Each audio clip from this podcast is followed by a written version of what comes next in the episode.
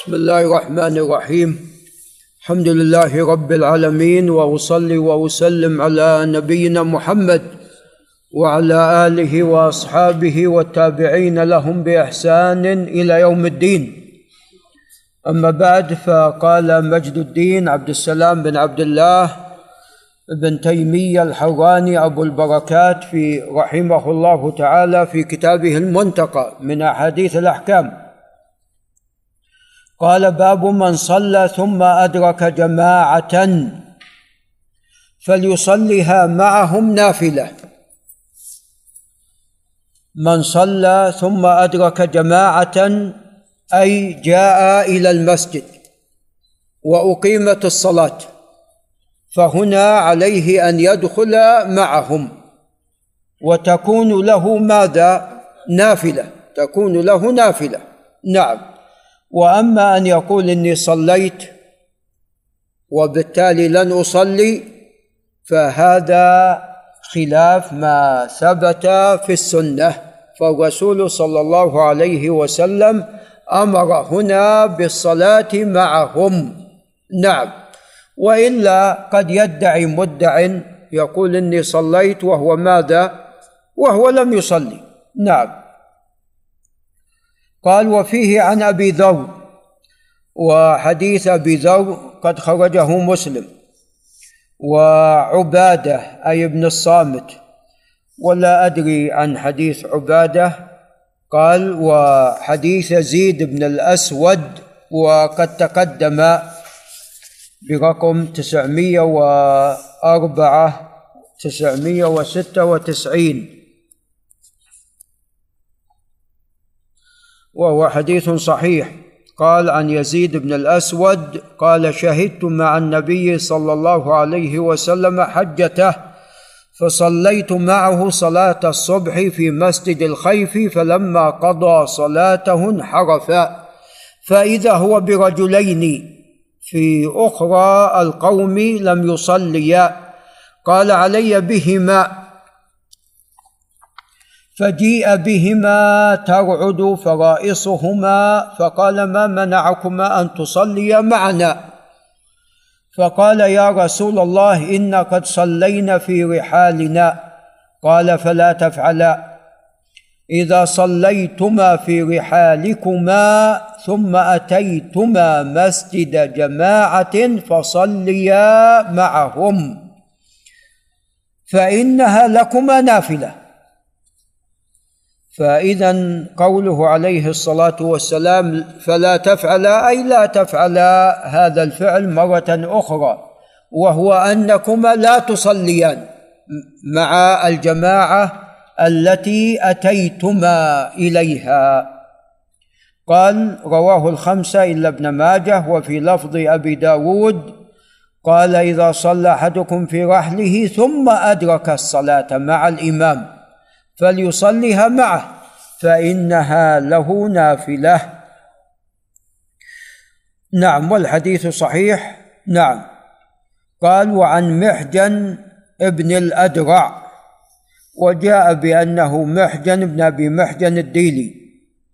قال أتيت النبي صلى الله عليه وسلم وهو في المسجد فحضرت الصلاة فصلى يعني ولم أصلي. فقال لي ألا صليت؟ قلت يا رسول الله إني قد صليت في الرحل ثم أتيتك؟ قال فإذا جئت فصلي معهم واجعلها ماذا؟ نافلة. رواه أحمد. وحديث محجن صحيح. قال وعن سليمان مولى ميمونة وهو من التابعين سليمان بن يسار الهلالي ثقة جليل فقيه. قال أتيت ابن عمر وهو بالبلاط والقوم يصلون في المسجد يعني البلاط الأرض المبلطة. قال ثم سمي المكان بلاطا اتساعا. نعم. قال والقوم يصلون في المسجد فقلت ما يمنعك أن تصلي مع الناس؟ قال إني سمعت رسول الله صلى الله عليه وسلم يقول لا تصلوا صلاة في يوم مرتين رواه أحمد وأبو داود والنسائي وهو صحيح. ولا تصلوا صلاة في يوم مرتين أي لا تصلوا مثلا الظهر مرتين والعصر مرتين والمغرب مرتين والعشاء مرتين والفجر مرتين لأنها إنما فرضت في اليوم مرة واحدة الظهر العصر المغرب العشاء الفجر. نعم. فهنا نعم إعادة نفس الصلاة بدون سبب هذا غير مشروع. نعم. لكن أنا أصلي بنية ماذا؟ النافلة. أنا أصلي بنية النافلة. فعبد الله بن عمر رضي الله عنهما تأول الحديث على تأويل فيه نظر. نعم. فهنا أنا أصلي نافلة كما جاءت الأحاديث التي تقدم ذكرها.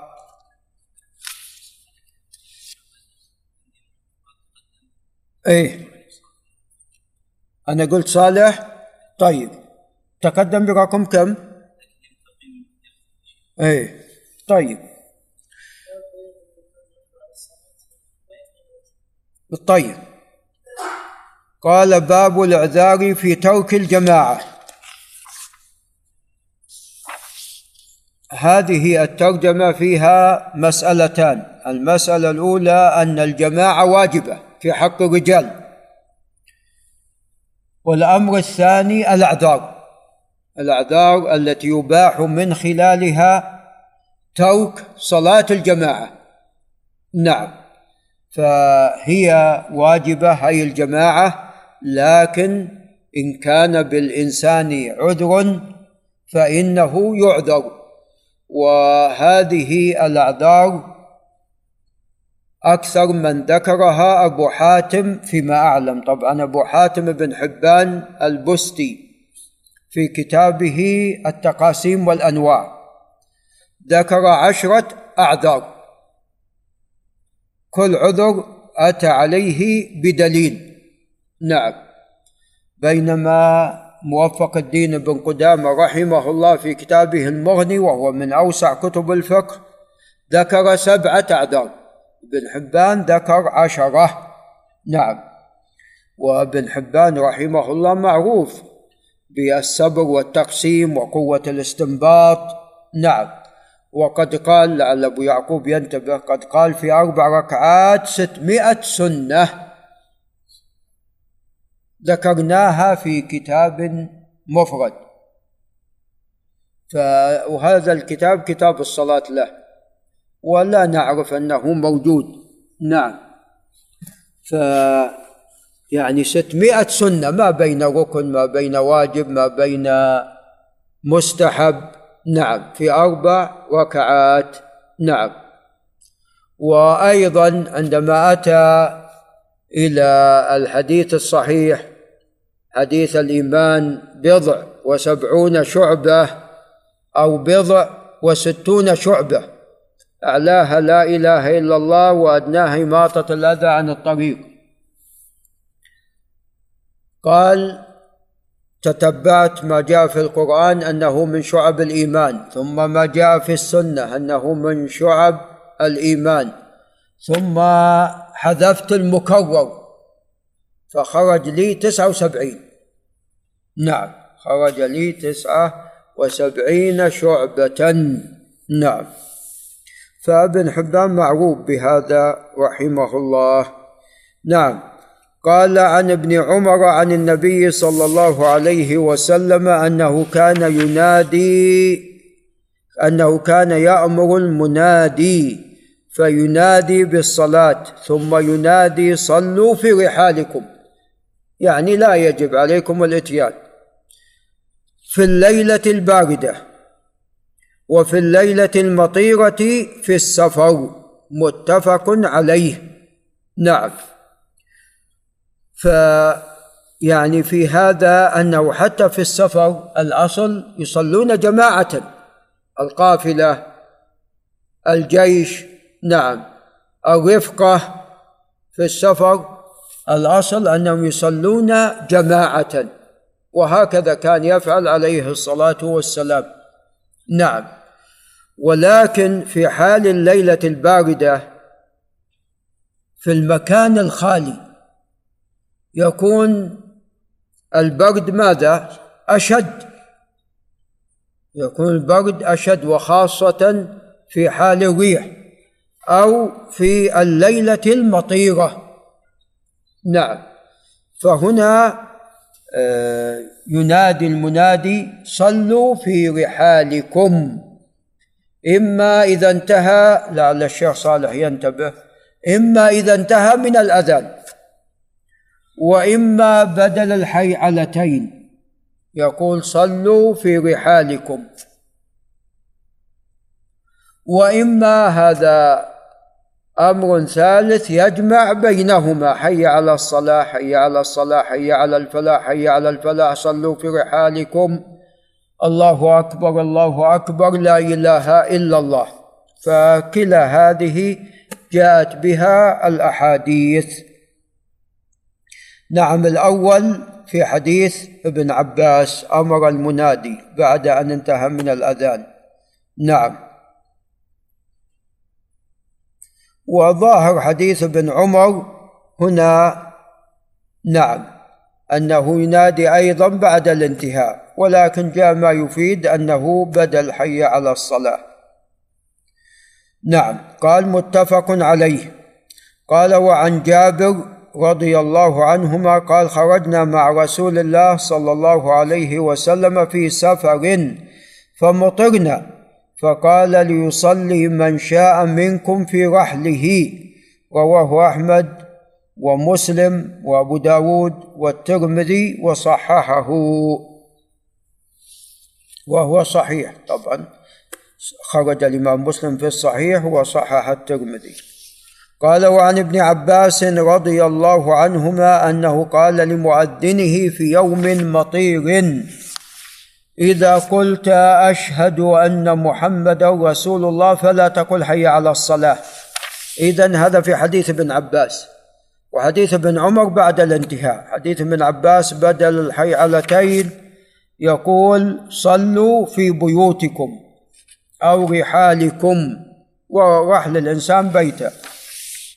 أنه قال لمؤذنه في يوم مطير إذا قلت أشهد أن محمدا رسول الله فلا تقل حي على الصلاة. وكان ذلك في يوم جمعة. نعم كما سوف يأتي في الرواية الأخرى. نعم أو كما سوف يأتي في الحديث.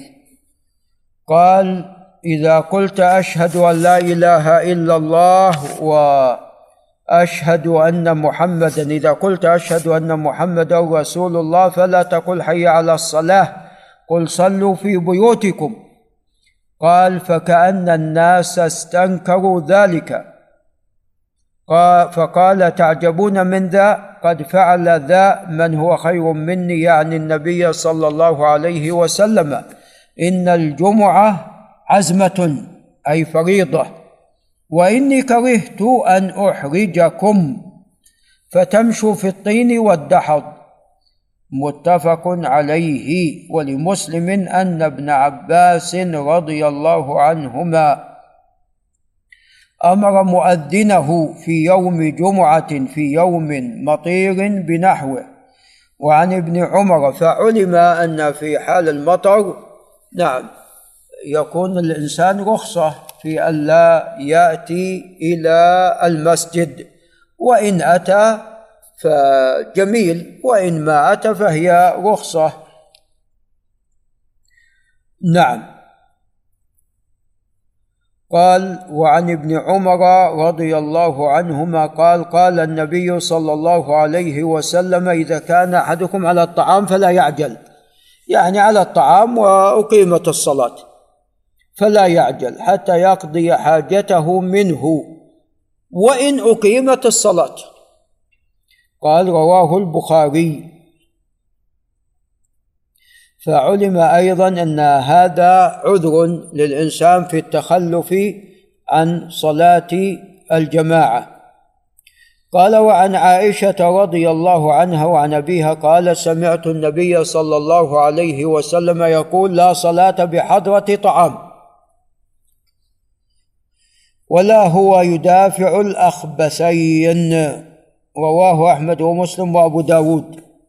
نعم. يعني يدافع الغائط أو البول. فهنا أيضا يعذر في التخلف عن الجماعة. قال رواه أحمد ومسلم وأبو داود. قال وعن أبي الدرداء. قال من فقه الرجل إقباله على حاجته حتى يقبل على صلاته. وقلبه فارغ. ذكره البخاري في صحيحه معلقا. نعم. فأبو الدرداء يقول يعني إذا كان أنت لك حاجة ولا يعني يصعب تأخيرها فأن تبدأ بها حتى تأتي للصلاة وأنت ماذا؟ وقلبك فارغ لها للصلاة. وقلبك فارغ للصلاة لئلا تنشغل بهذه الحاجة عن صلاتك. نعم لأن الشيطان يشغل الإنسان. نعم. و يعني الوساوس وال وتعلمون يعني القصة المشهورة التي قيل أنها كانت يعني وقعت لأبي حنيفة أن جاء رجل وقال إني دفنت مالي ونسيت أي مكان دفنته. كان السابقون ليس عندهم مصارف وبنوك فكانوا يدفنون الأموال. فقال دفنت مالي ونسي أي مكان دفنه. فأبو حنيفة قال يعني هذه ليس فيها فتوى. ثم نادى قال إذا جاء وقت السحر فقم وصل. فهو جاء وقت السحر وكبر ودخل في الصلاة جاء إليه الشيطان قال ترى مالك في المكان الفلاني. فقطع الصلاة وراح راح إلى ماله. نعم. فالشيطان حريص على أن يدع الصلاة أو ينشغل عن الصلاة. نعم. ولذا يعني بعض النساء إذا نسيت شيء ماذا تفعل؟ تصلي. إذا نسيت شيئا تصلي حتى لعلها تتذكر. يذكرها الشيطان. نعم. نعم. ولذا تجد الإنسان إذا دخل في الصلاة قد يتذكر أشياء ماذا؟ أشياء نعم قديمة. نعم. يتذكرها في الصلاة. نعم. فالشيطان يريد أن يشغل الإنسان. و من فقه ابن عباس رضي الله عنهما قيل له ان اليهود يقولون حنا ما يجينا الشيطان في الصلاة. قال ابن عباس رضي الله عنهما وماذا يفعل الشيطان في قلوب فارغة؟ نعم مليئة بالشوك والكفر يفعل فيها؟ نعم يذهب إلى أناس نعم يريد أن يضلهم. ولذا في مصنف ابن أبي شيبة شخص نعم. يأتي له الشيطان ويقول أنت خرج من ذكرك بول شيء. فبحمد الله هداه الله إلى أن نعم يضع على ثيابه يرش على ثيابه الماء. حتى لو جاء لو جاء إليه الشيطان يقول ماذا؟ يقول هذا نعم من الماء اللي أنا صببته على ثيابي. فخلاص ذهب عنه هذا الشيء. ذهب هذا الشيء كان في الأول يشكك يتشكك.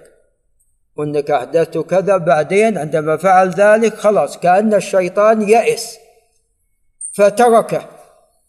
يعني هذا اللي يبدو لي والله أعلم أن الشيطان يئس فتركه نعم. ترك هذا الشخص. نعم يذهب إلى شخص آخر نعوذ بالله من ذلك. نعم طبعا المصنف رحمه الله ما استوفى. نعم الأعذار ولكن يعني هذه الأعذار يلحق بها ما كان مثلها أو أشد. فمثلا المرض عذر في التخلف عن صلاة الجماعة. نعم. المرض عذر. نعم في التخلف عن صلاة الجماعة. عندما يأكل الإنسان ثوما أو بصلا نعم وليس قصد ترك الجماعة وإنما اشتهاه فأكله. نعم أو أكله تطببا نعم وعلاجا. نعم فأيضا هذا في مثل هذه الحالة معذور في ترك الجماعة. ابن حبان ذكر من الأعذار لعل الشيخ طلال ينتبه ذكر السمن.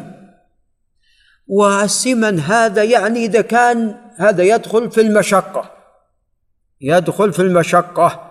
نعم إذا كان الإنسان يعني وزنه ثقيل والمكان نوعا ما يعني فيه بعض البعد ويجهد المشي فهذا يكون معذور من أجل الإجهاد لأن جاء في بعض الروايات ذلك فبوب عليه ابن حبان. فهذا داخل يعني ضمن المشقة. هذا داخل يكون ضمن المشقة. نعم. الرسول عليه الصلاة والسلام كما تعلمون في قصة عبد الله بن أم مكتوم وقيل عمرو بن أم مكتوم عندما قال هل تسمع النداء؟ قال نعم. قال إني رجل نعم كفيف البصر وشاسع الدار وليس لي قائد يلائمني. هل لي من رخصة؟ فقال نعم لك رخصة ثم نادى قال هل تسمع النداء؟ قال نعم. قال لا أجد لك رخصة. نعم. فالجواب عن ذلك العميان يعني يختلفون بعضهم يشق عليه الإتيان وبعضهم ماذا؟ لا يشق. بعضهم نعم لا يشق. وعبد الله بن أم مكتوب منهم. ولذا في القادسية كان يحمل الراية وكان أحيانا الرسول عليه الصلاة والسلام يستنيبه على المدينة. فرضي الله عنه نعم لا يشق عليه. ولعل نقف عند هنا ونأتي إلى السنن الكبرى للنسائي.